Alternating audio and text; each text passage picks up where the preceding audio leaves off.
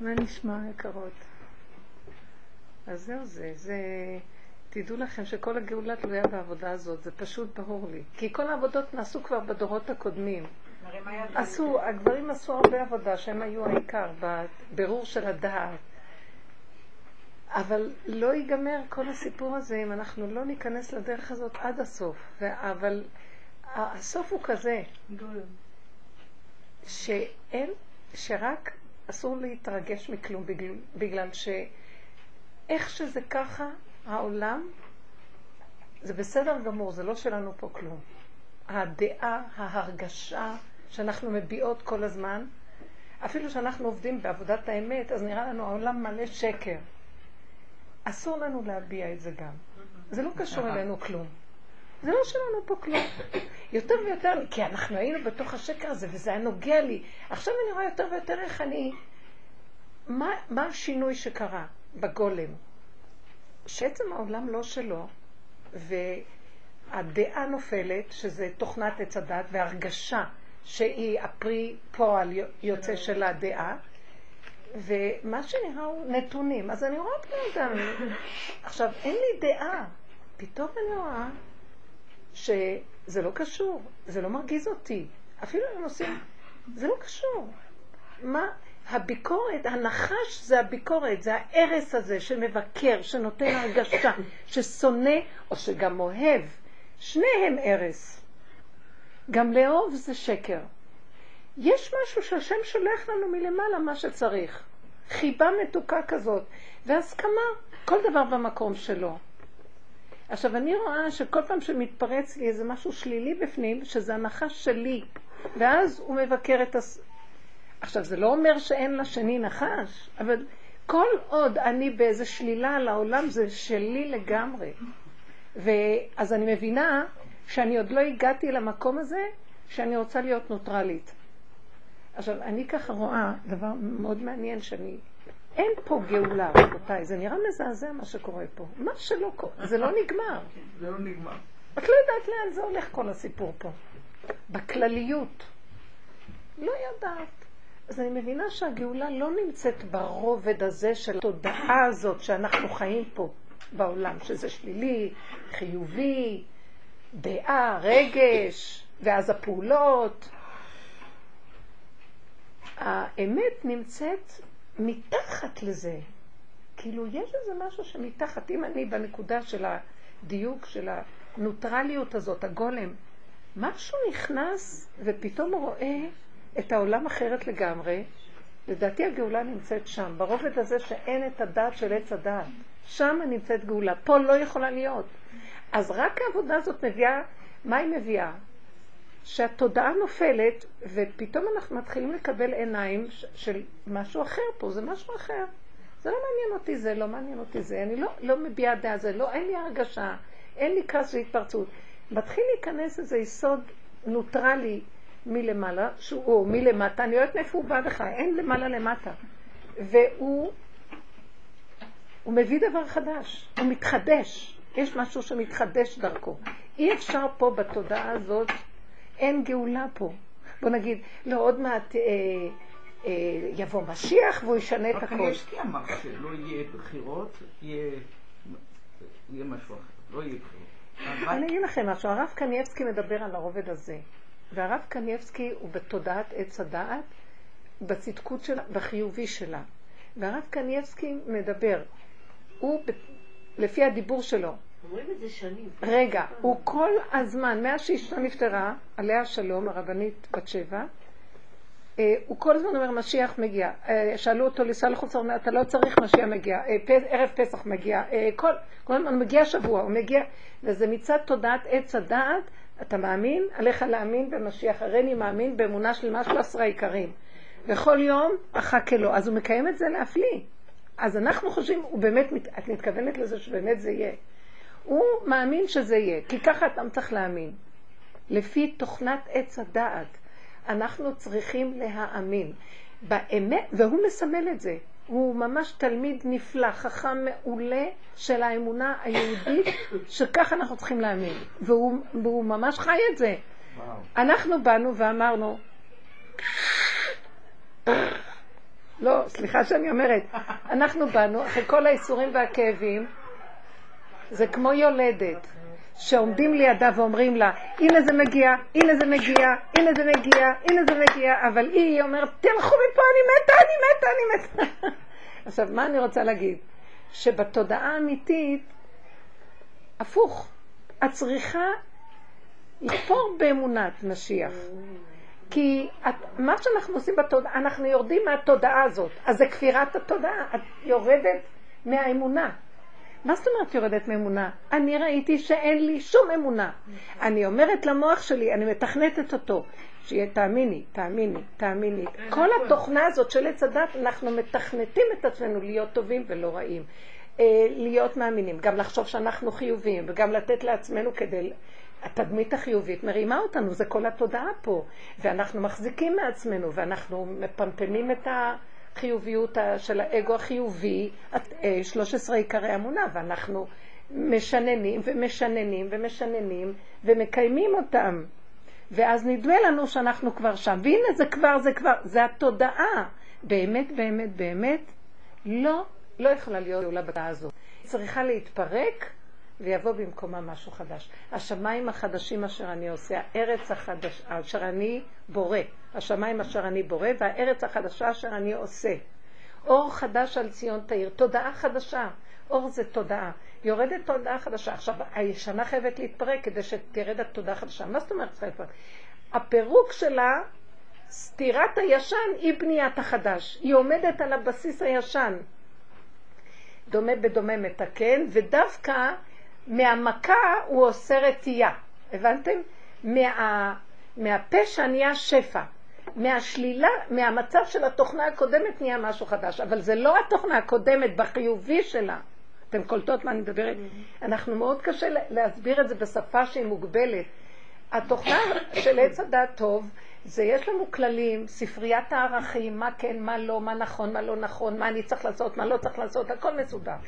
ואז הרב קניבסקי מסמל את המצב של יהודי שממש משלים את עצמו בשלמות בתוכנה של עץ הדעת. למשל, אה, אה, אה, אני לא חלילה, אני אומרת הוא מושלם בכיוון הזה, ולכן מושבו בבני ברק, שזה מראה על המקום הזה של כל העניין אה, של הגלות, איך אנחנו עם עץ הדעת טוב עד הסוף. אחיינית שלי שהילד שלה עלה במלה, ומשפחה מרובת ילדים, ברוכת ילדים, והבעל אברך חשוב, ממש אין להם, ממש חיים על המינימום של המינימום, המון, כל שנה ילדה. הילד הזה חלה, והייסורים והצער שהמשפחה עברה אי אפשר לתאר. זה היה כמה שנים. אז, אז היא הלכה, היה איזה שלב שהם הלכו לרב קניבסקי, לא זוכרת מה, לשאול, כי הם כל הזמן שאלו אותו, אבל היה איזה שלב שהוא אמר לה, אז,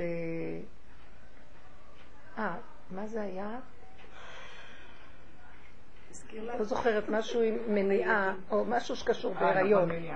הריון. אז... כי במצב זה שכל שנה יולדת והילד הזה חולה וכל הזמן היא צריכה להיות איתו והבית מוזנח ואין מה לעשות. אז הוא אמר לה, שאלה אותו אם כן על הנושא של ילודה, אז הוא אמר לה, אם את רוצה, רגע, אם את רוצה ישועה תחליפי צרה בצרה. כי היא אמרה לו שקשה לה ההריונות עכשיו. אז הוא אמר לה, אבל אז תחליפי, אז תחליפי צרה בצרה. זאת אומרת, הצ, הצער הזה של ההיריון יפיג לך את הצער הזה.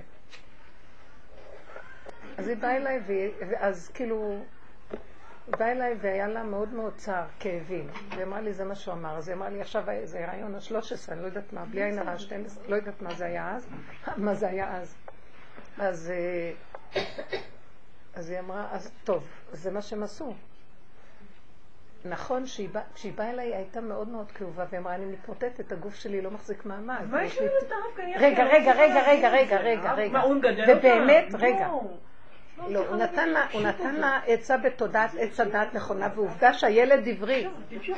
הילד עברי, והיא נכנסה לעוד הריון וילדה. הילד עברי. אז אז כשהיא באה אליי, אז אמרתי לה, תראי, בתודעה של עצה דעת, דיברתי איתה בשפה שלי. אין אפשרות שהשם יכול לעשות גם את זה וגם את זה. בתודעה הזאת יהיה או את זה או את זה, כי ככה זה עובד. אז הוא נתן לך עצה מאוד טובה, שעל מנת לצאת מהצער הזה, קחי צער כרגע יותר גדול, כי היא צריכה גם עדיין לטפל בו, היא עוד לא ראתה את הישועה, וגם כל ההריונות, לשאת את ההריון והקושי והילדים הקטנים בבית והכל, זה היה לה מאוד מאוד קשה. זה, לא, זה מצב השיעבוד, מה יותר טוב בו ומה פחות בו, ספריית הערכים.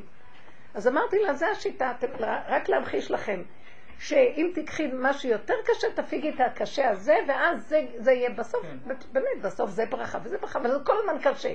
כל הזמן קשה.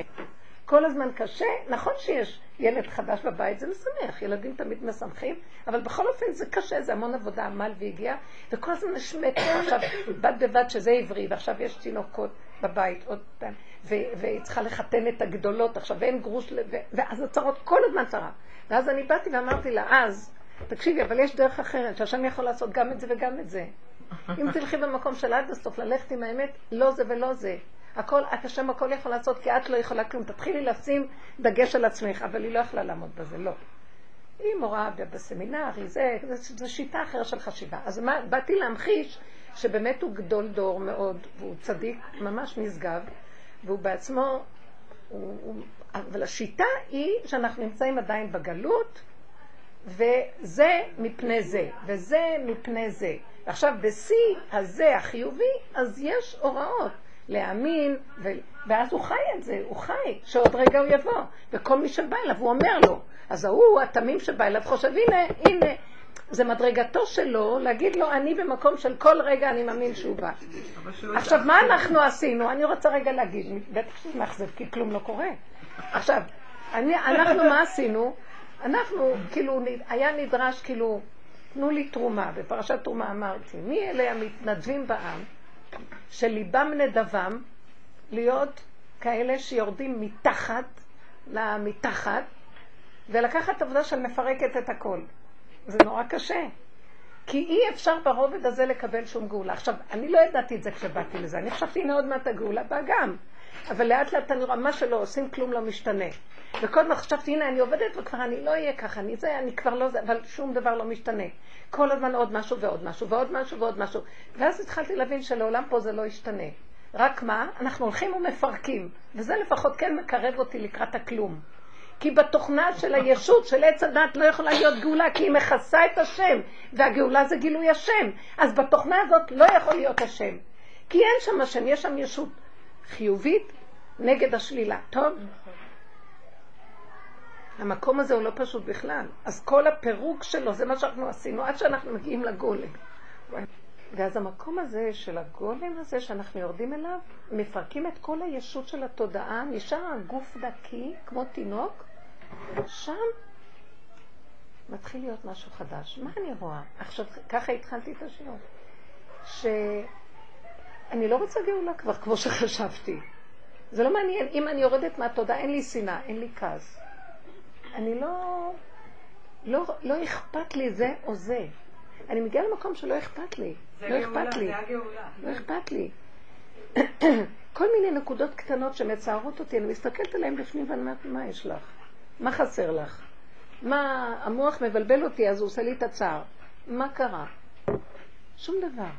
הכל מתחיל להיות כאן ועכשיו ומתחדש, וכאן ועכשיו ומתחדש, וכאן ועכשיו ומתחדש. הרגע הזה. ואין לו את ההמשכיות, כי התודעה היא ריבוי. אחד עוד אחד שווה, תמיד הוא חי על נקודת האמת. השקר יש לו, חייב להיות נקודת אמת, שזה הראשון.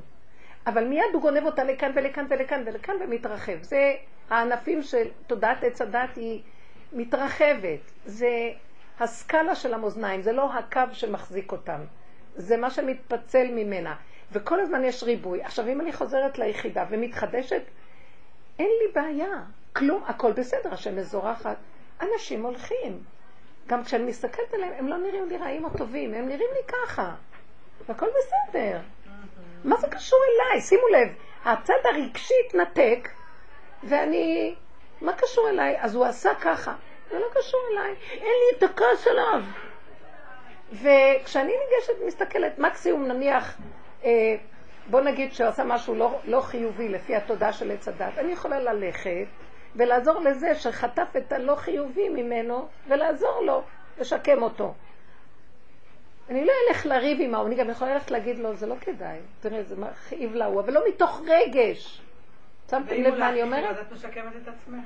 איך? אם הוא לך יחיב, לא עליו מישהו אחר, אז את משקמת את עצמך. בדיוק, גם אם יש איזו נקודה שהוא פנה, יפה אמרת, בדיוק. אם יש איזה משהו שמופנה אליי שלילי, אני לוקחת את השלילה הזאת, ואני עושה ככה, כי הוא לא הוא. השם נתן כדור לזרוע עליי, אז אני עכשיו צריכה לתפוס את הכדור, ולא אגיד לו מה אתה זורק, כי זה בכלל לא הוא.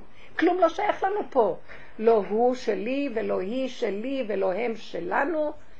משהו מנהל פה את הכל, וזה שלא. מלכי תגידי לו מה לעשות, זה לא קשור עליי בכלל. פתאום אני מרגישה את עצמי קטנה, קטנה, קטנה, כל כך קטנה, יחידה, שמתחדשת כל רגע, ואין לה ישות והמשכיות, אפילו לא גרגיר אבק, רב אושר אמר.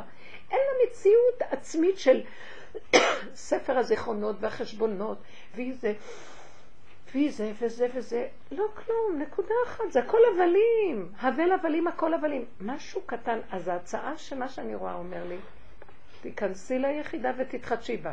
שחררי, זה כמו שדיברנו כל השנים, רק זה הופך להיות יותר מעשי ואמיתי קרוב. כי קרוב אליך הדבר מאוד, בפיך ובלבבך לעשותו. זה לא בשמיים, לא מעבר לים, לא בארץ החוקה, לא שם, לא שם, לא שם.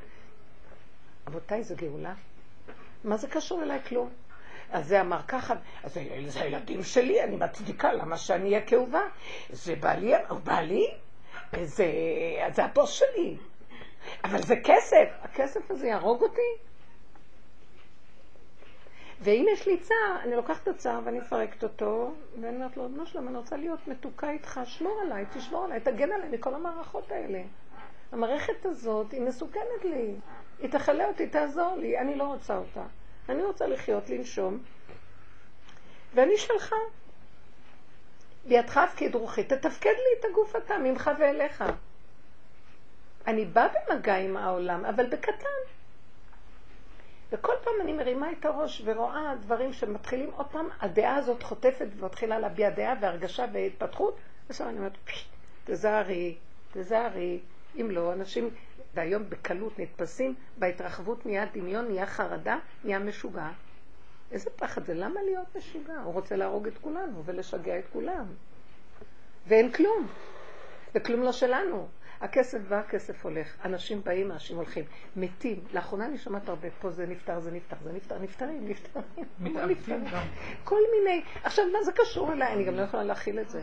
זה לא קשור אליי. זה, יש איזה סדר שהקדוש ברוך הוא קורא לאנשים, לעולם אליו. זה שלו, זה לא שלי. אבל אני צריכה להישאר במקום של אין, אין. אין אני, אין תודעה, אין הבנה והשגה. הבנה היא מסוכנת כי היא מתרחבת. את לוקחת נקודת אמת ואת מתחילה להבין אותה. אדם חכם יכול להחזיק, יכול קצת להתרחב בהבנה, והוא אוחז איך לחזור לנקודה בחזרה. אבל הוא לא יכול להתרחב מדי. צריך להיזהר.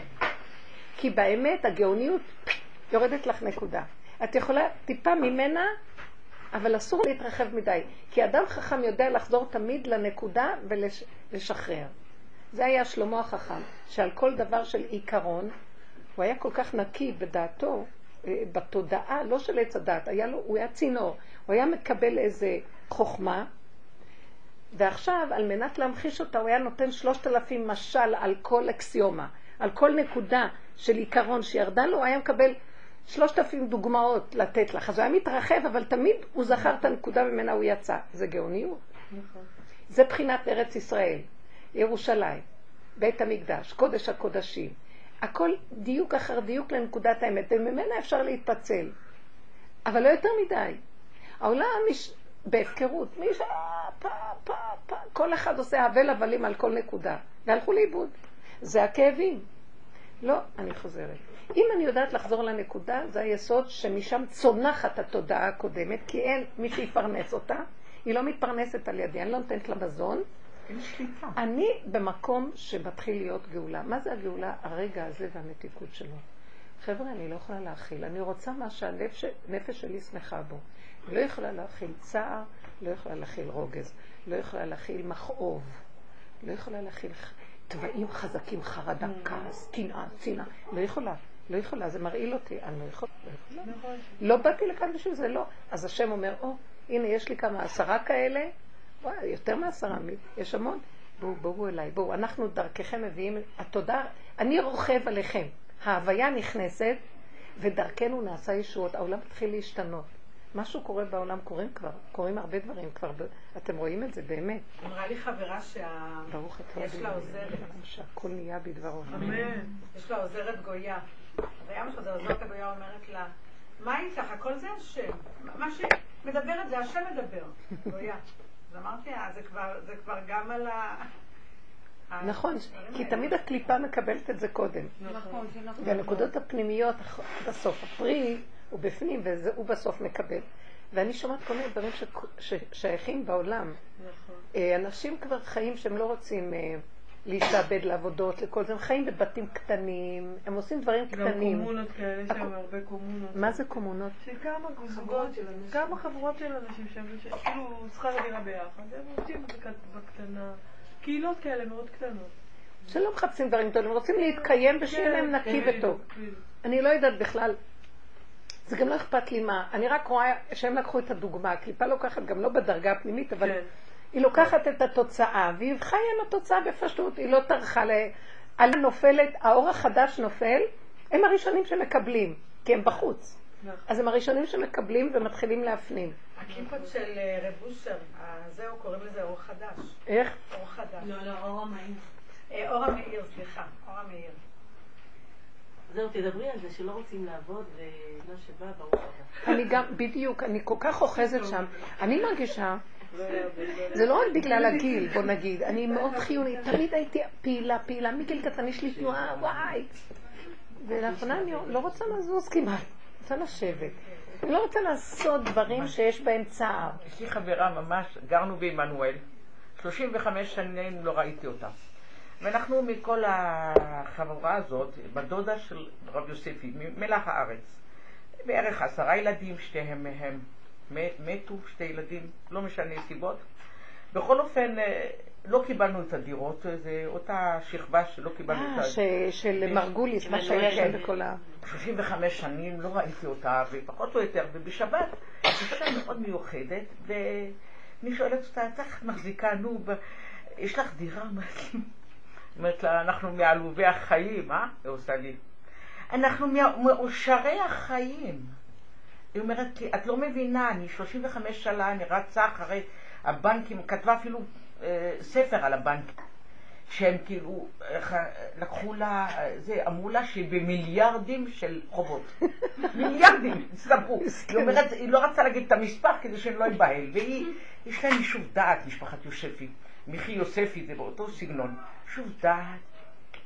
אבל מה, אנחנו מהמאושרים החיים, אני איך הספקתי לחתן את כל הילדים, כן, ואיך איך עכשיו כולם אנחנו, כולם אנחנו בסדר, בסחירות, אבל איך את מבינה שאנחנו חיים ואוכלים?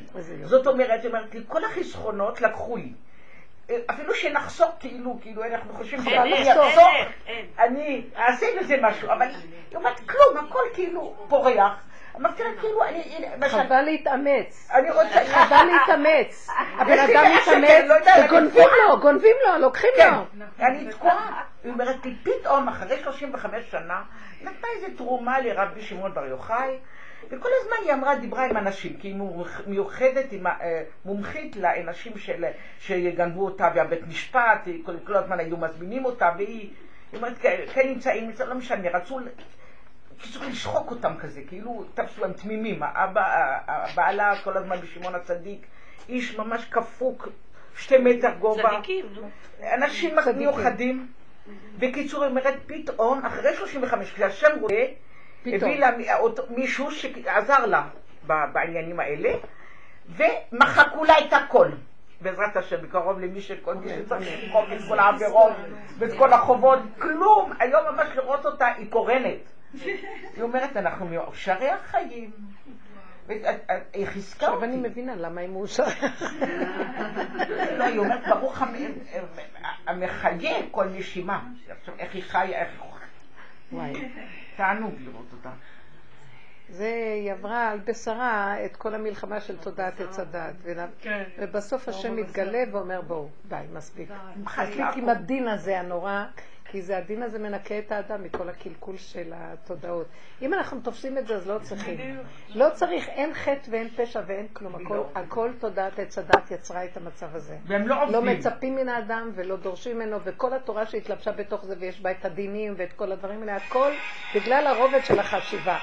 זה מפני זה, וזה קשה, זה יותר טוב מזה, ואם תעשה ככה, יהיה ככה, וכל עיקר העבודה...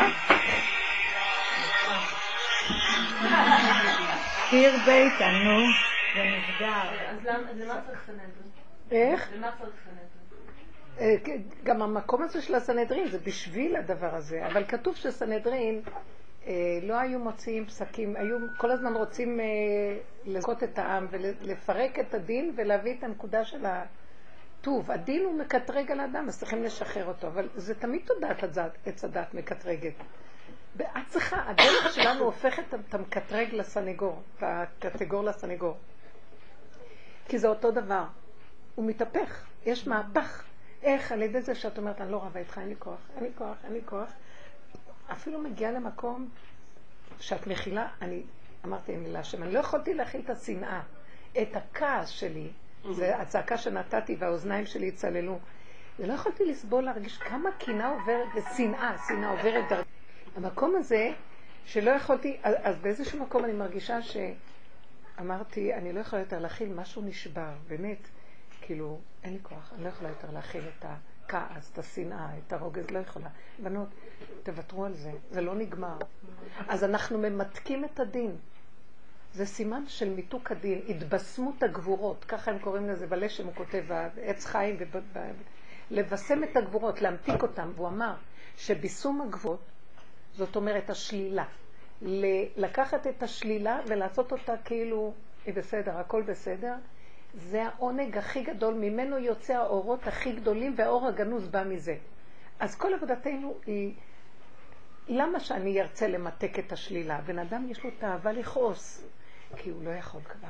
תיגעו בגופים ותגידו שאתם בגבול. כל הזמן לגוע בגוף ולהגיד, אני לא יכול, לא יכול. אנחנו שומעים הרבה את הקול הזה, נכון? כל הזמן שמפרקים, בעצם את מתחילה לשמוע, אין לי כוח. אין כוח. זה אמיתי. זה המקום הכי טוב להכריח את המוח לא לסנוע. אני נכנעת למשהו שהוא לא אמיתי, כי אני המון שומעת את הקול הזה. כשאני מפרק את הקול, אין לי כוח.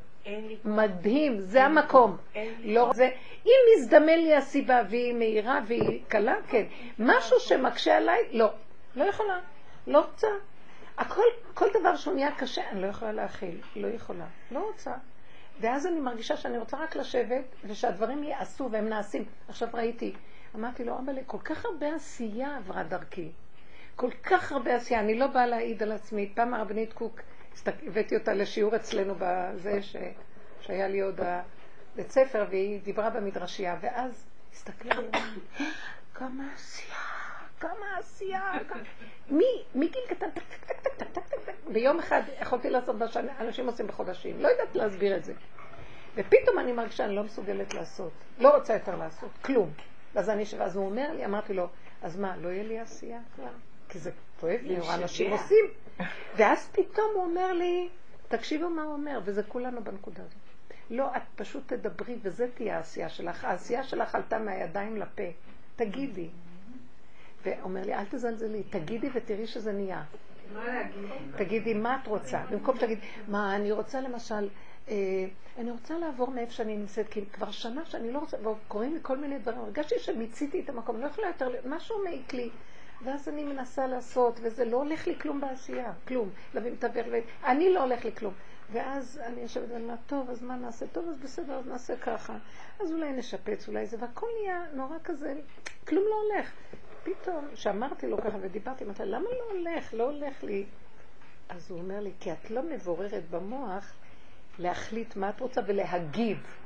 את לא צריכה, את עוד רצה על העשייה, ולהגיד לה, הוא לסדר, ואת זה להביא, ואת... ואת ואת רוצה להפיל אנשים שיעשו. אל תעשי כלום, רק תגידי מה את רוצה בצורה מבוררת, ותאמיני לדיבור וזהו. אבל איך את מגיעה לבהירות הזאת? כי אני לא יכולה אחרת. כי אני לא הולך. אני מטילה ספק בלא יכול שלי. אני לא יכולה לסבול כבר איפה שאני נמצאת. ואני אומרת, לא, אולי בסדר, בכל אופן זה הבית שנתנו לך ברכה בו, והכל, אני, מוח נכנס ומתרחב. ואילו הנקודה הראשונית שלה לא, לא מבוררת. ואז מה, לא, ואז תגידי. אני לא רוצה, אני לא רוצה להיות שם. אבל באמת אני לא יודעת אם זה טוב לי לצאת או לא. אני יש לי תופעה זהו, אני לא יודעת. בואי ניקח דוגמאות, בבקשה. בואי ניקח דוגמאות, ונברר אותם ביחד. רגע, בואי בפועל במעשה. יש לי עכשיו קבוצה של נשים שאני מייצגת כולם, חודש אחרי לידה. עצבניות, מפורקות, כואבות, אבל על סמים. בערך זה המצב. מה? על סמים. הבעלים לא... כל אלה. קבוצה שדומה לה בקביעה. אני כאילו רואה משהו שמתהבט. לא, אבל איך כאילו כולם הגיעו אליי? לא, בתוקף העבודה שלי. אז אני רואה שכאילו כל פעם אישה שמגיעה, כולם עם תינוקות, בני יום, כאילו... איזה מוטה, תראיך שלחו לה, היא שמה לב לעסוק. לא, כי כל שנייה מי שנכנס בחודש אחרי לידה. שבדרך כלל חודש אחרי לידה אנשים לא מתבררים בהליכים משפטיים. ואת רואה אנשים בגופים גמורים, אבל חייבים לעשות הליך משפטי, כי הצד השני בהפקרות מוחלטת, כאילו על סמים, על זה, אני לא יודעת מה. עכשיו... מסכנה, ועכשיו רק ילדה. היא מסכנה, אבל הליך משפטי זה הליך משפטי, זה לא משהו עדין, זה משהו ש... היא עורכת דין.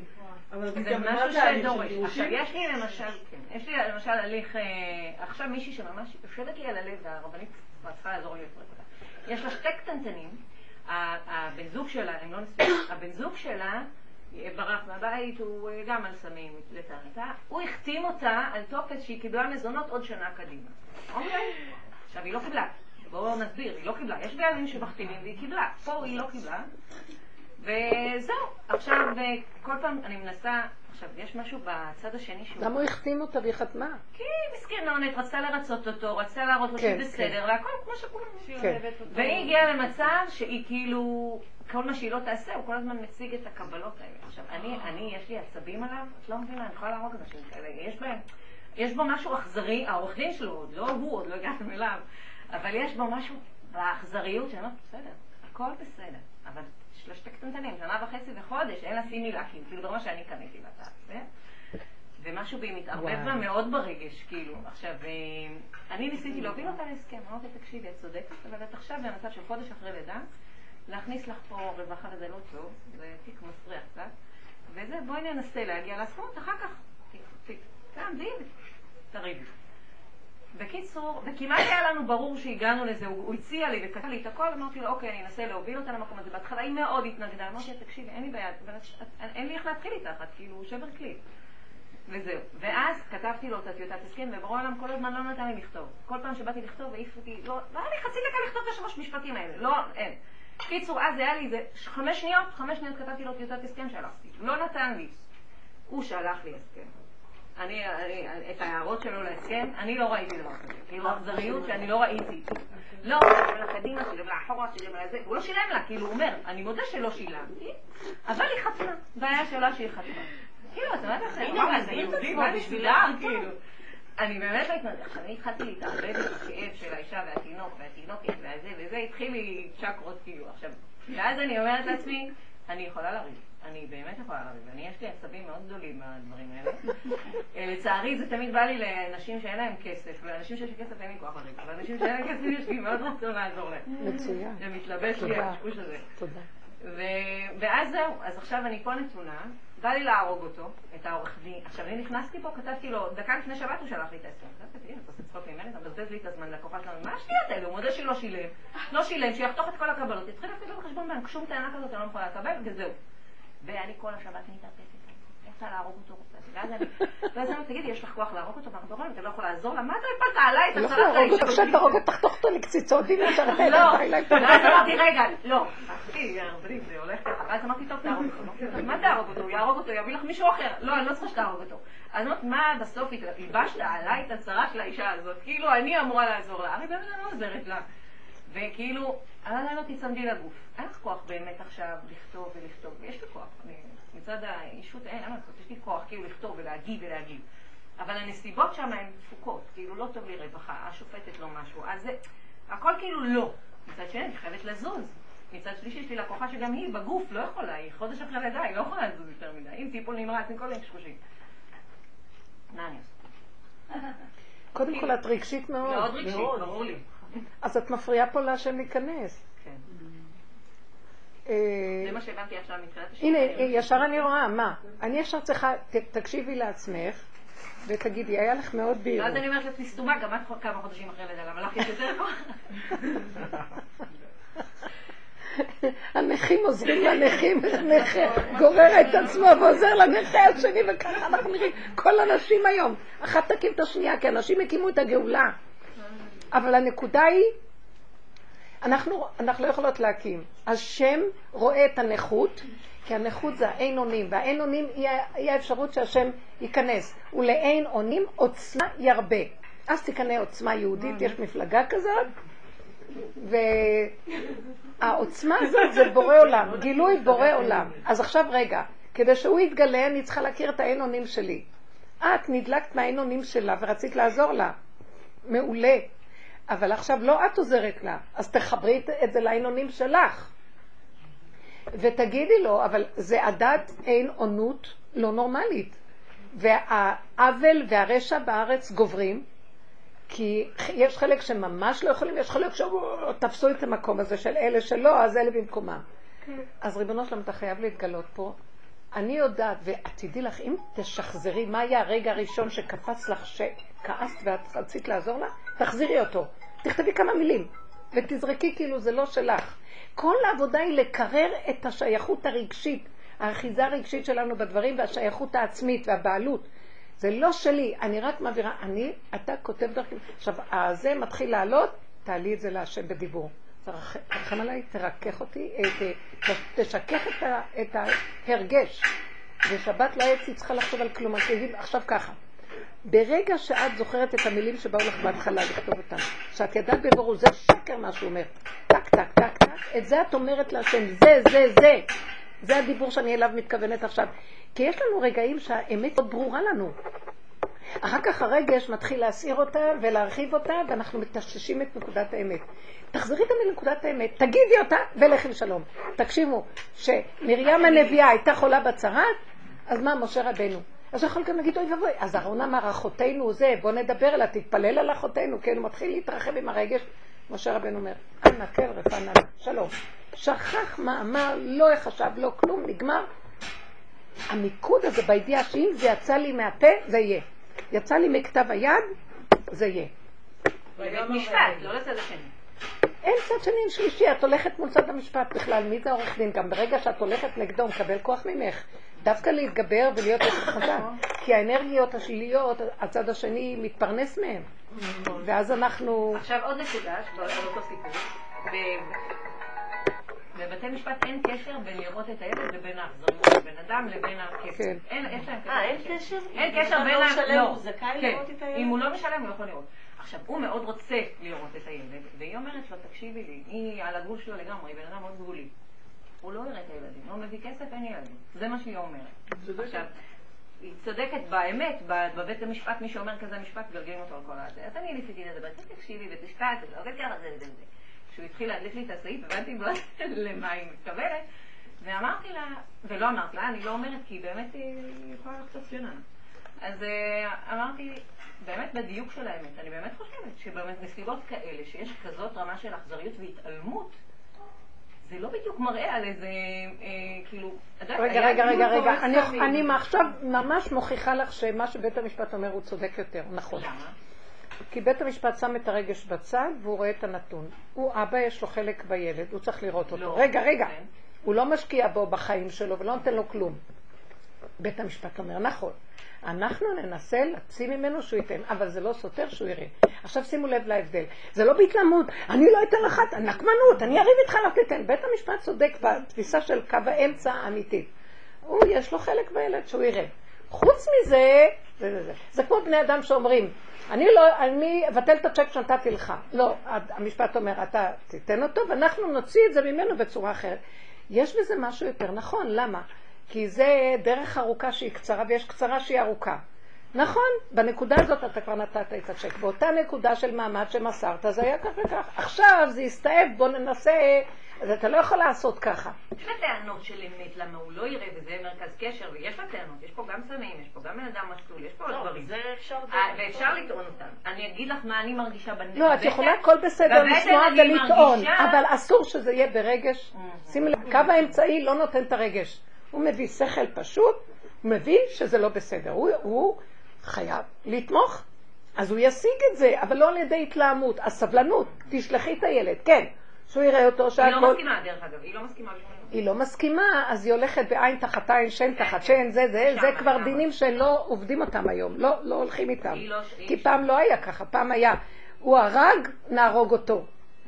אז הוא היה צריך לברוח לעיר מקלט, ואז תתפוס אותו משם, אי אפשר, זה כלל. עובדה שנותנים לו אפשרות איך להתגונן. יש משהו שדורש נקודה, המשפט הוא קו האמצע. בוא נתעכב, בפרשה הקודמת, פרשת תצווה, שהייתה. אז על לוח ליבו של אהרון הכהן היה חושן המשפט. שזה היה לוח כזה עם כל שנים עשר השבטים, אבני ה... ובתוכו היה מקופל, בתוך הכפלים שלו, האורים והתומים, שזה שם הוויה מפורש, האותיות, ואז האותיות וכל האותיות א' ב' והיו, אם היו שואלים שאלה, אם אדם היה נקי, שואל שאלה בניקיון, האותיות היו מצטרפות ונותנות תשובה מדויקת. עכשיו, האורים והתומים זה כאילו הנקודה, קודם כל בוא נסתכל על המשפט. המשפט זה קו האמצע, לוח ליבו, ש, שזה קו האמצע של אהרון, שמזה יוצא הדין הנכון. ואיר... מלך במשפט יעמיד הארץ. הארץ לא יכולה להתקיים, כדור הארץ ולא הארץ שלנו, שזה ארץ בתוך ארץ, כדור בתוך כדור, בלי משפט. חייב משפט, וזה דבר ידוע. אז, אז כל הזמן המשפט הוא דן, בין השלילי לחיובי, בין הקטגור לסניגור, בין הכן והלא, ואז הוא מדייק את זה עד לנקודת האמצע. גם הדיוק עובר מדרגה עוד יותר מדויקת בזכות האורים והתומים. שהם נקודה דקה ועדינה של דיוק הדין. המצב הזה דורש, למה אהרון הכהן נחשב גדול? אהרון הכהן הגדול מאחיו. כי אהרון יש לו מידת הרגש. כמו שמשה רבנו הדעת, שהוא קידש את אהרון, את הכהנים, וקידש את המקדש. אהרון הכהן הוא ליבו של העם. הוא הדעת, משה הוא הדעת העליונה, כמו השמיים. והארץ נתן לבני אדם, השמיים שמיים להשם, זה משה רבנו, והארץ נתן לבני אדם, זה אהרון הכהן, שהוא לב, והלב הוא ליבו של העם, והלב הזה קשור במידות, הלב קשור במידות, כי זה הדמים וזה הנפש, זה הלב. אז הוא היה קשור לעם. עכשיו, הוא בטבעו היה בעל אהבה מאוד גדולה ורגש מאוד גדול, ואהבת הזולת, כי הוא היה אדם ש... ששייך לעולם. הפחד הכי גדול שלו היה להשתמש באהבה הזאת בטבע. ואז הוא ירצה לרצות, וירצה שירצו אותו, וירצה להתחנף, ואז זה גורר חנוך, ואז זה... ומזה הוא פחד הכי גדול, ונתן עבודה. זה רבושר. אהרון זה בחינת עבודת רבושר, זה בחינת הכהן הגדול. צמצום אחר צמצום של כל המידות, ומידת החוזק, לא לתת, לא לתת. אז הוא הפך לשאת על לוח ליבו את חושן המשפט, כי הוא עשה המון משפט ודין לעצמו כל הזמן, פה שאנחנו בעבודה. זה לא השני, זה אני, ואני צריך לעשות ככה. אז לא להתלהם, לא להתרגש. כל כולו היה רגש ונתינה ואהבה לזולת ולתת, לתת. לא, צריך לצמצם, לצמצם, לצמצם, לצמצם, במידה של חוזק, שטבעו היה לתת, לתת, לתת חסד, להתפשט, אהרון זה בחסד. וכל הזמן היה צריך לעשות רק מידת הדין, כדי לצמצם ולהחזיק, כדי להגיע לדיוק הנכון של המשפט. איזה אהבה פרצה ממנו לעולם. אהרון הכהן כולם אהבו אותו, כשהוא נפטר, הספידו אותו כל בית ישראל, הנשים והילדים והגברים, ועוד משה, רק כאילו יותר תלמידי חכמים והשכליים, כי לא היה לו את הקשר הישר. זה צריך להבין, הוא נתן כזאת עבודה עד שהוא הגיע לדיוק של המשפט. מה העבודה שהוא נתן? וזה מקשר את זה. לאכוף את, יצר... את יצריו הרגשיים, בייחוד את האהבה שיש לו. ואז הייתה לו אהבה לשני, והוא ראה שעושים מה ולא רצה להרגיע, להתרגז על השני, ו... כמו שאת בדיוק. עכשיו, כל עבודתו היה לצמצם, צמצום אחר צמצום, צמצום, צמצום, ולפרק את כל הרגש שלו. אתם יכולים להבין שיכול להיות לו, בדיוק הפוך, הוא הגיע למידת ההפוך, אכזריות אפילו, אבל כלפי עצמו. כל הזמן, פנימה, פנימה, חוזק הדין הזה נתן לו את האפשרות שהוא יכול לשאת על לוח ליבו את החושן, והנקודה הכי מדויקת של שם הוויה בתוך ליבו, זה הדיוק של הקו של האמצע, התגלה אור עצום של אהבה שאינה תלויה בדבר, ים של אהבה לכל מי שזז סביבו.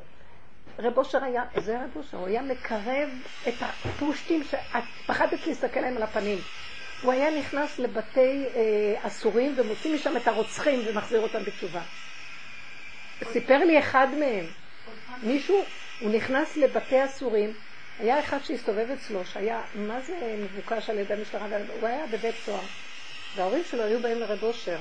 והוא הצליח להיכנס לבית הסורים ולהוציא את האדם הזה, החזיר אותו בתשונה, הפך אותו לבן אדם של הדרך. והבן אדם הזה, אני זוכרת אותו, סיפר לי כמה סיפורים על רב אושר.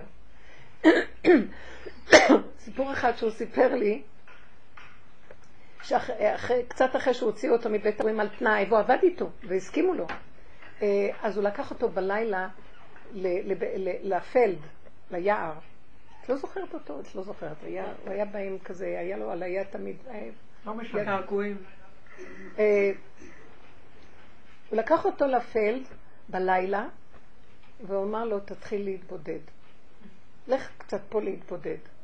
ואז רב אושר נתן צעקות ביער, ופתאום הוא אומר לי, ופתאום אני ראיתי את כל אלה שעשיתי להם, והשדים והרוחות שרודפים אחריי, וכל זה, ואני התחלתי לצעוק ולצעוק, כי ראיתי בחוש, ממש נפתח לי המוח, התודעה הפנימית אמיתית, וראיתי את כל העבירות שלי, רצות אחר, רוצות להרוג אותי, זה רוצה לשחוט אותי, זה רוצה לראות בי, זה אומר, אני צועק, צועק.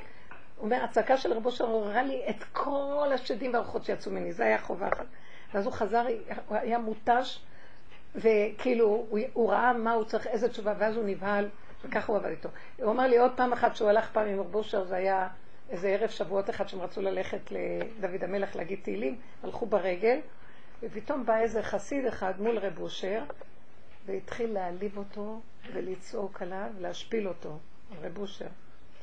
ההוא גנגסטר, זה שייך לחבר'ה, לא יכול, אומר, אני ככה יגידו לרבי שלי? אז הוא תפס כולו אש והתחיל להתנפל על החסיד הזה ולתת לו מכות. פתאום הוא אומר, אני לא יודע מה קרה, אני מרגיש את היד של רב אושר תופסת לי, והוא גוץ כזה כבד, תופסת את הצווארון שלי ומרימה אותי כאילו שהייתי איזה גוש נייר, ועושה לו ככה, מטלטלת אותו ואומרת לו, כמו ילד קטן, הוא הרים אותי ואומר לי, אל תתערב לי בעניינים שלי. זה השם שלח אותו אליי, שתוק, והוריד אותי. זה משהו. הוא לא נתן לו להתערב כי הוא רצה לסבול את כל העלבונות והביזיונות. וואי וואי וואי, תבינו? אבל הוא אומר, טלטל אותי כמו שטלפלים נוצאת, רואה אני גדול, שמן. זה היה המקום הזה, אבל כול, כולו היה אהבה ונתינה. תראי מה זה, לעמוד מול אחד שמחרף אותו. טוב, אז יש לו כבר מישהו שמטפל בו, מה אכפת לך? לא, אתה לא תפריע לי בעניין שלי. תבינו מה זה. אז בכל אופן, הנה הנקודה, שקו האמצע יש בו המון אהבה פורץ בין אנחנו פנים את הנקודות האלה. אז עכשיו, זה תשתמשי. במקום שאת תריצי את ה... רצון שלך לאמת ויושר, מתוך הרגש ומתוך הזה, את נותנת כוח לעורך דין השני להיות עוד יותר רשע. וואו. זה מאוד קשה הסיפור הזה של העבודה הזאת. יש לך כמה נקודות וקור רוח. אז עכשיו כל העבודה היא כן להמשיך לעזור, אבל בנקודה חזקה, ואת יכולה להגיד, כמו שאת עסוקה ביד לכתוב, כמו שאני אמרתי, שאומר לי, תגידי, מדויק. והיו לך רגעים של דיוק. גם לי היו הרגעים של דיוק, מה אני רוצה ומה לא, ואני כל פעם, אני רואה שלא, אז אני מתחילה להתלונן, ואיבדתי את הנקודה. להישאר בנקודת הדיוק, וכל הזמן לחזור לקו האמצע. עכשיו, מה שעובר, אני לא יכולה, אנחנו נחים, את לא יכולה להתרחב מדי, כאילו את יושבת בעולם טוב טוב, זה מסוכן. את צריכה את השם שיכנס, יסדר את כל האנשים האלה. מי את שאת יכולה, מי אני שאני יכולה פה? הרשע יש לו כוח לשעתו מאוד חזק, צריך להיזהר ממנו. לא לתת לו... עדיף שהשם ילחם בו. זה מוכרח, כי הם גם לא קיימים. אני נותנת להם מקום של קיום, אז הם קיימים. עכשיו, כשהם קיימים, מי יכול להם בכלל? הכוח לצידם, הממון לצידם, הרשע, זה מאוד קשה הדבר הזה. הם תעשו שלטון של כוחנות, ואילו השם בשנייה מפר את הכל. לא מתמודדים עם רע?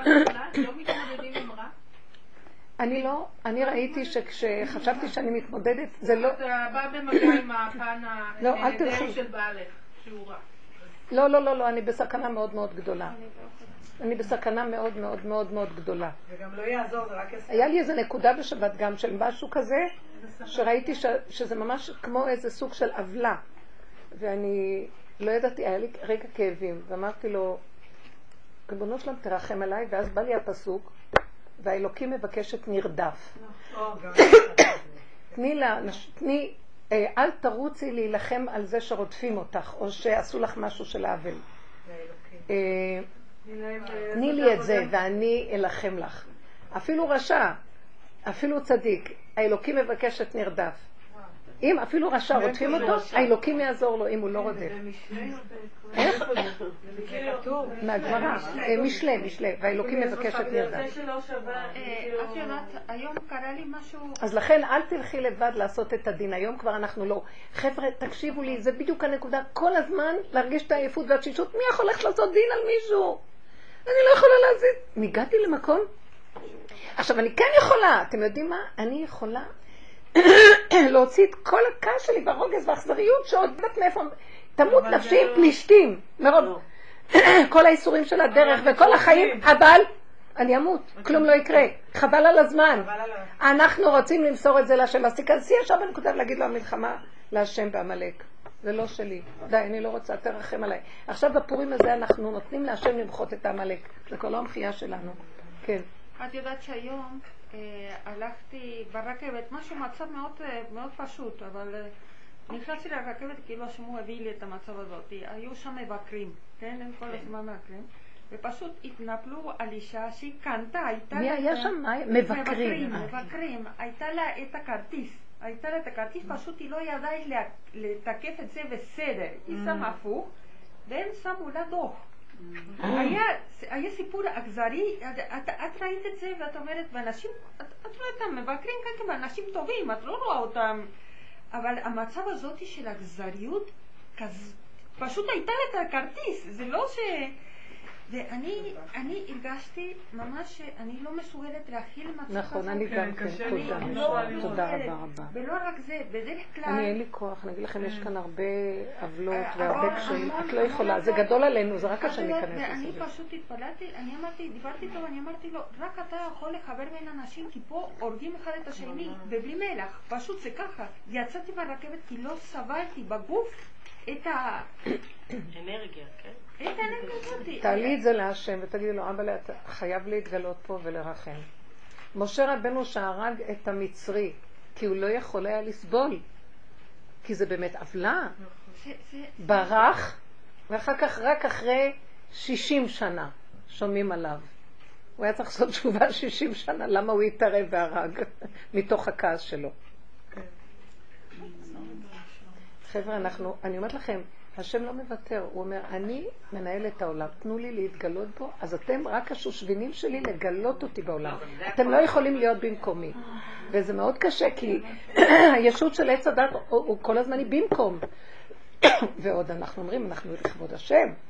אנחנו לכבוד השם. הוא אומר, לא, לא, אני בכבודי ובעצמי אתגלה לעשות פה סדר. כן. יש לי... אני לאחרונה מאוד מתפקסת על הגולם. כאילו הבנתי ש, ש, שזה שכל הזמן מעודד אותי הוא בדיוק זה שאחר, הוא אותו, אותה ישות שאחר כך מסכסכת אותי. ממש, ממש, זה מה שראיתי. הוא המקטרג והוא בא להגיד לי, מה, את לא עושה ככה, תראי איך את לא מגיבה, מה?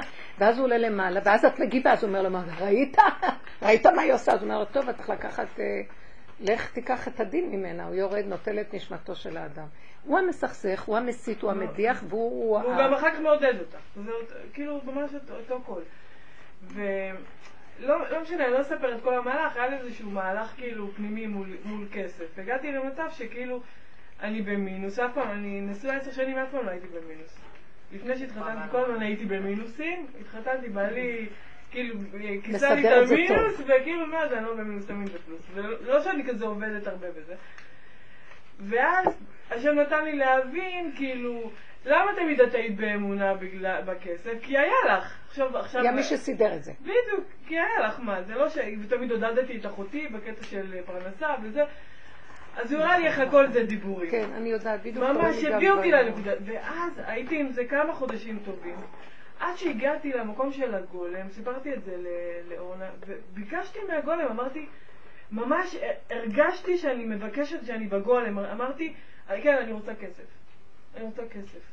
אז אמרתי לבעלי, עכשיו, עכשיו זה הזמן, בוא, בוא נחפש עכשיו איזה משהו, עבודה, משהו, משהו קטן כזה.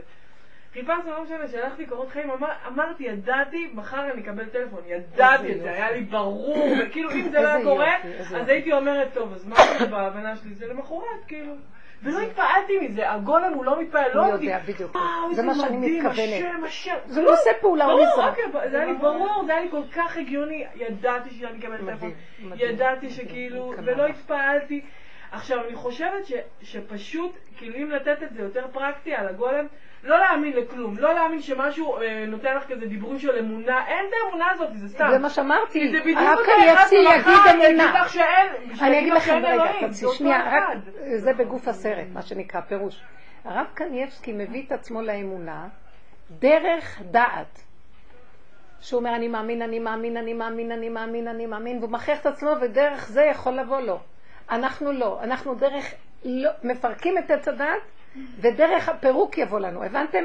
התלמידי חכמים דרך זה, ותדעו לכם המעלה הכי גדולה זה דרך אני זה. לא מאמינה בדיבורים של אמונה פנימית. דוד המלך לא יותר אותה. מכל הצדיקים האחרים, שהשם קרא לו הוא משיח צדקי, כי הוא הלך, הוא פרק, לא דרך התודעה, הוא הגיע, הוא פרק את התודעה, וממנה התגלה הוויה. ממש ראיתי שאני לא רוצה להאמין לדיבורים של אמונה, אני לא מאמינה לך. כי זה שקר, זה לא קשור, זה לא בגלל זה. זה שכנוע עצמי, זה סלף. כי מחר אתה תגיד לי משהו אחר. יש סלף ויש מי שמשכנע אותה. וזה שיטה, וככה עובדים, החיובי, אני חיובי, אני עושה, אני אוהב, ובדרך התורה, שזה באמת התורה החיצונית, שהיא נפלה לתוך תודעת עץ הדת, בתוך יש נקודת אמת גדולה. אז הוא מגיע לזה דרך זה, זה, זה, זה, זה, אני עוד... עד איזה, הם מגיעים דרך הפירוק, אבל מלמעלה. אבל רב אושר הגיע מלמטה. מלמטה זה צמח דוד עבדך תצמיח. כי פה הם מתקנים את השמיים, ופה לתקן את הארץ, הלא כל הקלקול היה בארץ. נכון שיש לה השם, יש בשמיים גם מסנאי השם, יחחשו לו, שזה מלחמות להשם בשמיים, עושה שלום במרומיו, ואיך אומרת חנה בתפילתה, השם יחתו עליו מריביו בשמיים, אבל אנחנו עושים בארץ, איפה שהשורש פורה ראש ולענה, איפה שכל הנחשים והקרבים, בקופסה הזאת אנחנו מצאים, זה משהו אחר. אי אפשר להילחם מולם. אפשר רק דרך הפירוק המושלם. שלילה. וזהו, שלילה. רק שלילת המציאות. לא זה ולא זה. בדיוק. ואז מגיעים לקו האמצע, קו המשפט. לא מתמשך ולא מיוצא. בדיוק. זה מאוד יפה. אז עכשיו היא אמרה דבר, תחזרי על זה, על הנקודה שאת אומרת. שהוא לא ישכנע אותי איזה נקודה. לא לתת לו להאמין כלום. ממש. לא, אני אעשה את הפעולה הזאת, הפעולה שאני אעשה טוב. זה השתדלות, הפעולה שאני אעשה... לא כלום, אני אומר וזה נהיה. אני מבורר, אני אומר שלום. אם נגיע לנקודה הזאת, ובלי שום ספק שלא ניתן לתודעה הזאת... לא, היה לי ברור שאני מקבלת טלפון, היה לי ברור, ברור, כאילו, הייתי בטוחה במאה... אולי תגידי לי אם אני אעבור דירה או לא. אני אעבור דירה? שנייה. תגידו לי, אתם לא מבינים, בלבלו אותי, יש לי משהו נקודה שיודע בדיוק. וזה אומר, וזה אומר, וזה אומר, וזה כולה. כי את מוסרת דרך, זה משהו אחר. זה משהו אחר. למה אני אף פעם לא מגיעה למה שאתן מגיעות? אני גם לא מגיעה. זה משהו אחר. הבחינה אחרת. זה גם אמונה. גם הוא אמר לי שאני בחינה. מי הקורבן הכי גדול? לא, זה שלילת האמונה. לא, גולם זה לא אמונה. שלילת האמונה. אהבתי את הדיבור שלך, תשארי שם בטוב. זה משפיע אחד לשני. החבורה מחוברת, אחד נותן לשני. אחד נר למאה. ככה זה עובד. בוא נלך עם זה, בנות, להשקיט את הספק, להשקיט את הדיבור. גם את הדברים הטובים, לא להקשיב לדברים טובים. לא טוב ולא רע. לא לתת, לא לתת המוח לרוץ, להישאר עם הגוף, ותדעי מה את רוצה. ובאותו רגע תגידי. רבנית, גולם זה לא... רגע, רגע, היא רצת משהו. דבר ראשון, אני יכולה לדבר, כי שתי החיות שלי שמגיעות בדרך כלל לא מגיעות כבר. למה? לא שומעים. אה. אני רוצה להגיד משהו שלא רציתי שהם ישמעו. כן, איזה חמודה. זה משהו מעניין שמשמיים לא יגיעו. יש לי ילד שנשוי חצי שנה, וביום חמישי אשתו הלכה לבית הוריה. חזרה הביתה. כמה הוא נשוי? חצי שנה. אוי, עכשיו היא בחודש רביעי. זה אחיך? לא, הבן שלי. אה, יש לה בן, בן שלי. מה היה? את לא יודעת. מה היא אומרת ומה הוא אומר? שהיא אומרת שהוא קמצן ולא רגיש. זה כולם ככה. זה יעזור לה. אוקיי, אוקיי. הוא כבר עשה לה, נפעלתי פתאום אמרתי. אני רוצה להגיד לכם פשוט, התסמונת של הבושה הכי אצלנו. וזה סימן שהכי חטאו. זה כי ברגע שאכלו מעץ הדעת נהיה בושה. מה, אני ערום? זה לא מתאים לאחד של ויתם כאלוקים להיות ערום, מה? ואז הוא מאשים את אשתו ומצדיק את עצמו, כי זה לא מאשים. ואז הוא מתבייש, מה יגידו כולם? נכנסה לו התודעה שהיא כל הזמן רק מה השני השלישי, גירוי תגובה, גירוי תגובה. מה יגידו? מה יגידו? אז זה הסבל בפני עצמו. אז אין עולם. איך אנחנו עובדים פה? אין עולם, אין עולם, אין דמויות. תברחי למדבר של עצמך. אין מה לעשות, מה זה קשור אלייך? ונחש שבא לנצער אותנו. הבן שלך זה רק... תעלי את זה להשם, אבל הכאב הזה תעלי אותו להשם, תבקשי ממנו שיעלה את החרדה שלו ואת הזה להשם ושיעשה חשבון נפש, וגם את תעלי לשם, תגידי ריבונו שלום, אני לא יכולה לטפל בו, שהוא לא יחזור הביתה מהפגם, תלכי מהפגם, מהנקודה של מה טוב לך בזה, מה רע לך בזה, האינטרס, ותודי באמת ותגידי תרחם ותחזיר אותם, אתה חיתנת אותם, ואתה הכוח של הקידושין הוא גדול. יש שם כוח שמושך מאוד מאוד לחזור. כן. לפעמים את לא מבינה איך אנשים כל הזמן, עוד פעם ועוד פעם ועוד פעם ועוד פעם, על הכל. יש משהו חזק בקידושין. אני מקרא עכשיו זוג שמחתן. אל תדאגי, תראי ישועות. תתפסי את הנקודה של הרגש ותעלי אותה לשם. החרדה, פחד, הבושה, לא נעים, מה יגידו, איך יגידו. וואי, זה ממית, אני יודעת, בתוך עמי אנוכי יושבת, זה גומר עלינו, ואז את צריכה להעלות את זה גוף על השם ולהגיד, זה גדול עליי, אני לא יכולה להכיל את זה, כמו שעם הכסף, כמו עם הזה, אני לא יכולה להכיל את העולם הזה בכלל, כלום לא שייך לי, ריבונו שם, אני רוצה לצאת למדבר, תלכו למדבר של הנפש, שאין בו ישות, זה המקום הזה של הגולם. זה האור החדש שירד על הקלות האלה, אני לא רוצה לסבול. איך? זה האור החדש. הן אומרות, אני לא רוצה לסבול, אבל הן לא עובדות נכון, הן לא מעלות את זה להשם, ברכות לאמא ואבא שיסדרו אותה, מי יסדר אותה? גם אבא ואמא מסכנים שם, כולם מצולקים. כמה יכולים להכיל? לכי נתן. חיתנו אותך, הנשמה יצאה לנו, לכי מפה. ההורים היו צריכים להגיד לה, לכי הביתה. אם הם הורים טובים, הם צריכים לסלק אותה הביתה. נכון. אני מכירה הזוג עכשיו שהם התחתנו, והבן שלי מתחתן מהמשפחה שלהם זה. אז הוא אומר לי שמתי שהוא היה חתן, הוא כבר ראה שהוא לא בסדר, החתן. כיס שלו. שהוא לא כל כך בסדר, יש לו נרב, אני לא יודעת מה. מי בסדר? כל הזמן הוא אמר לה, והוא אמר לה, כלומר, שהם עשו משהו, לפני החתונה, שהם לא סתנו והם התחתנו, ועכשיו הוא לא היה בסדר, היא בהיריון, ועכשיו הוא גר אצל הבן שלי עכשיו, כי הוא מדבר לא לעניין בדיוק מה הוא עכשיו. אבל היא מסוגעת, היא רק רוצה שהוא יחזור. ומטפלים בו עכשיו, מטפלים איתו. כן. הם לא ביחד. מה לעשות? זה ניסויים של סוף הדורות. זה גורר עין, זה ממצמץ רגל, זה עושה ככה. יאללה, שיתחברו. וואי, העולם מתפרק. העולם, כוונת תודעת עץ הדת מתפרקת. הזוגיות הזאת של התיקון מתפרקת. ההורים וכל התפקידים שלהם מתפרק. הכל מתפרק. כל אחד יחיה לעצמו עכשיו. זה מה שהיה בדור מצרים לפני הגאולה, כל אחד, הגברים ברחו, הנשים כאן, הילדים היו בשדות, הכל מתפרק כדי שיתגלה השם. לא יכול להיות בתודעה הזאת, אנחנו מדי מסודרים, תודעת עץ הדת החרדית היא הכי ישותית, אנחנו מחזיקים, אנחנו חייבים, אנחנו נטפל, אנחנו צריכים לטפל בילד, מה, מה, כן. אז זה כבר לא כאילו שכינה, כאילו הזוגיות, זה עבדה כבר לא בוכה. יש שם בהיעלם גדול מאוד גילוי שכינה, אבל היא רוצה, היום היא לא תבוא מהלמעלה, גילוי שכינה של עולם עליון, של בינה והבנה, וזה בחינת רחל. היום היא באה מבחינת רחל, היא גבולית, אין לה כוח. השכינה היא בת מלך מפונקת, מסתדר טוב, לא מסתדר אני הולך. נקודה קטנה שהיא דורשת מהבן אדם על מנת שהיא תתגלה עליו להיות כמוהו.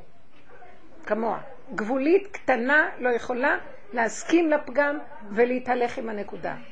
זה כבר לא המקום של הגדלות, של ההבנה וההשגה, שגם שם יש שכינה, אבל זה כבר לא זה. זה בחינה אחרת עכשיו. זה הבת מלך, היא ילדה קטנה מפונקת, לא יכולה. לכל אחד, גם אצל גברים זה יכול להופיע. לא יכולים לקחת אחריות, לא רוצים גם. וזאת האמת. מה אתה לוקח כזאת אחריות? זה האגו של עץ הדת שלקח אחריות. תנו לי להתגלות, לקחתם לי את המנדט, תנו לי להתגלות בעולמי ולהפעיל אותו. צירה מאור שלנו סיפרה שפעם היא באה לרבוש של גם הבן שלה, הלכו להתגרש עזה וזה, והיה לה איסורים לא נורמליים. אז היא באה אליו, היא הייתה שבורה ובחדה. אז הוא אמר לה, הוא צעק עליה, מה הוא אמר לה? הבן שלך, הוא יש לו את המסעיון והוא יקבל מהשם את הכוח. ואת לא מהר תזוזי מזה. הוא יקבל את הכוח.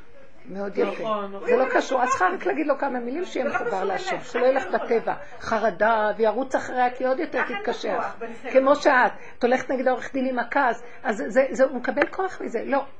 שתיקה זוזה לאחורה, לזכור איפה נקודת האמת ולהעלות אותה להשם. הוא יודע איפה האמת. הניסיון שלך זה להגיד, זה לא שלי, זה שלך הבא, אתה תטפל בזה, זה הניסיון שלך. כן, כן, בדיוק, בדיוק. זה המקום שאנחנו עכשיו נדרשים לה. צמצום ומיקוד בנקודת האמת הראשונית שצצה לך, ואת יודעת מה האמת. המוח מבלבל אותך, אז את שוכחת אותה, אבל אם תתמקדי אותם, תדעי ותחזרי אליה ותגידי אותה. זה לא קשור אליי. תרחם עליי ותעזור לי, לא להתערבב רגשית ולא כלום. אני רוצה שהם יחזרו. נקודה. זה לא קשור, אולי אני רוצה שיהיו ביחד. למה? כי אני לא רוצה שיפלו עליי, אין לי כוח. בדיוק. לא, אין לי כוח. כן, לא רוצה, לא צריכה את כל הפדיחה הזאת. תגידי את כל האמת, לא פדיחה, לא כלום. אני רוצה שנחזרו, רק תשים בליבו, ושהם יהיו חוברים. תיכנס ותתן רחמים. בזכות הדרך שאת הולכת איתה, ברבו שהם יחזרו. אבל תתני עבודה. הוא ייכנס שם ויעזור לך. ככה זה. זה שאני מדברת, הוא לא מדברת על דמות, השכינה. תיכנס ותעזור לך. זה חייב, אנחנו חייבים, גם את עם עבודה מדהימה שלך, ונשים לא סתם השם שולח לך את הנשים האלה. שמת לב? מה אני עושה עם כל הקלות האלה? מה אני עושה עם כל הקלות האלה? תעזי ככה, כמו שעכשיו דיברנו. את האימא שלהם, ואת צריכה לא להתרגש, ולעזור להם. ולך יש את המקצועיות, לשלוח לפה לפי המערכות, לפה, לפה, לפה, ולהשתיק את הכל. והשם ייכנס שם, תראי ישועות, כל אחד תקבל מה שהיא צריכה. כן?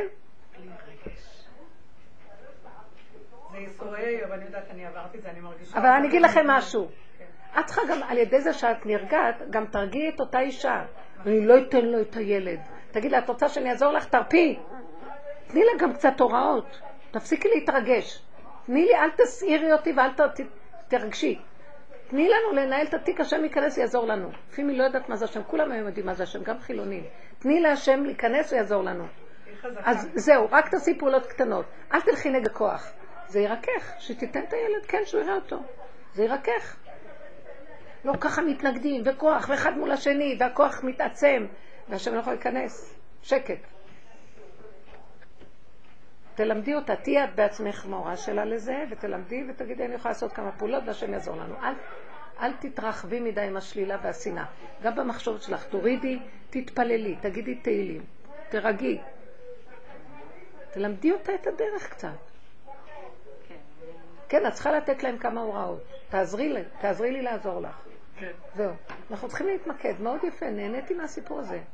שבפעולות, קודם כל, זה מבוסס על הפגם. הראתה את הפגם שלה. את חושבת שיש לך אמונה. את רואה, ברגע שלקחו לך את הכסף, אין אמונה, אין כלום. את כל כך רועדת מזה ואת לא יכולה. אז הבנתי, נכון. זה הכל דיבורים, קשקושי בעצם כל הדיבורים האלה של האמונה.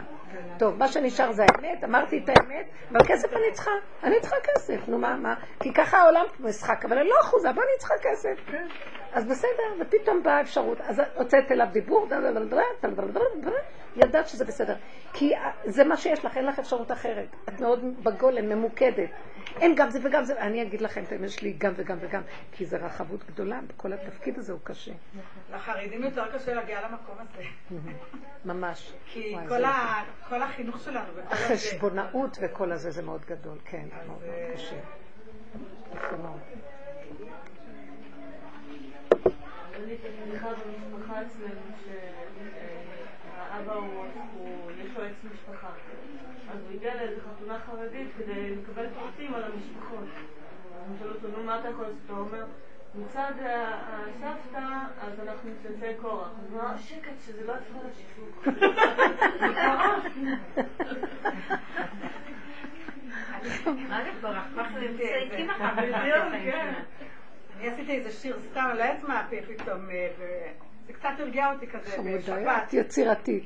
כן, אז כתבתי כזה, כתבתי משיכון הרבנים עד בית המקדש יורדים. את מכירה את הדרך. השיכון הרבנים, אז דרי זרוב, וזה גורניש. זה משהו? צדוי הצדיק, וזה ראש המרושה. זה גם כן ב... חרוזים. ואני יחסן, והוא, אני יחסן מאברהם אבינו, והוא נבח מתרח. חרודה. אחר כך זה הלך הלאה עד החומה השלישית, ואז זה כאילו לרדת, לרדת, לרדת, לרדת. ואוי, זה היה... זה יפה, מאוד יפה, יפה. אמרתי, בפורים זה מתאים שאני... נכון. מה את אומרת? אני אומרת שלאחרונה אני רק שמעת אין לי כוח.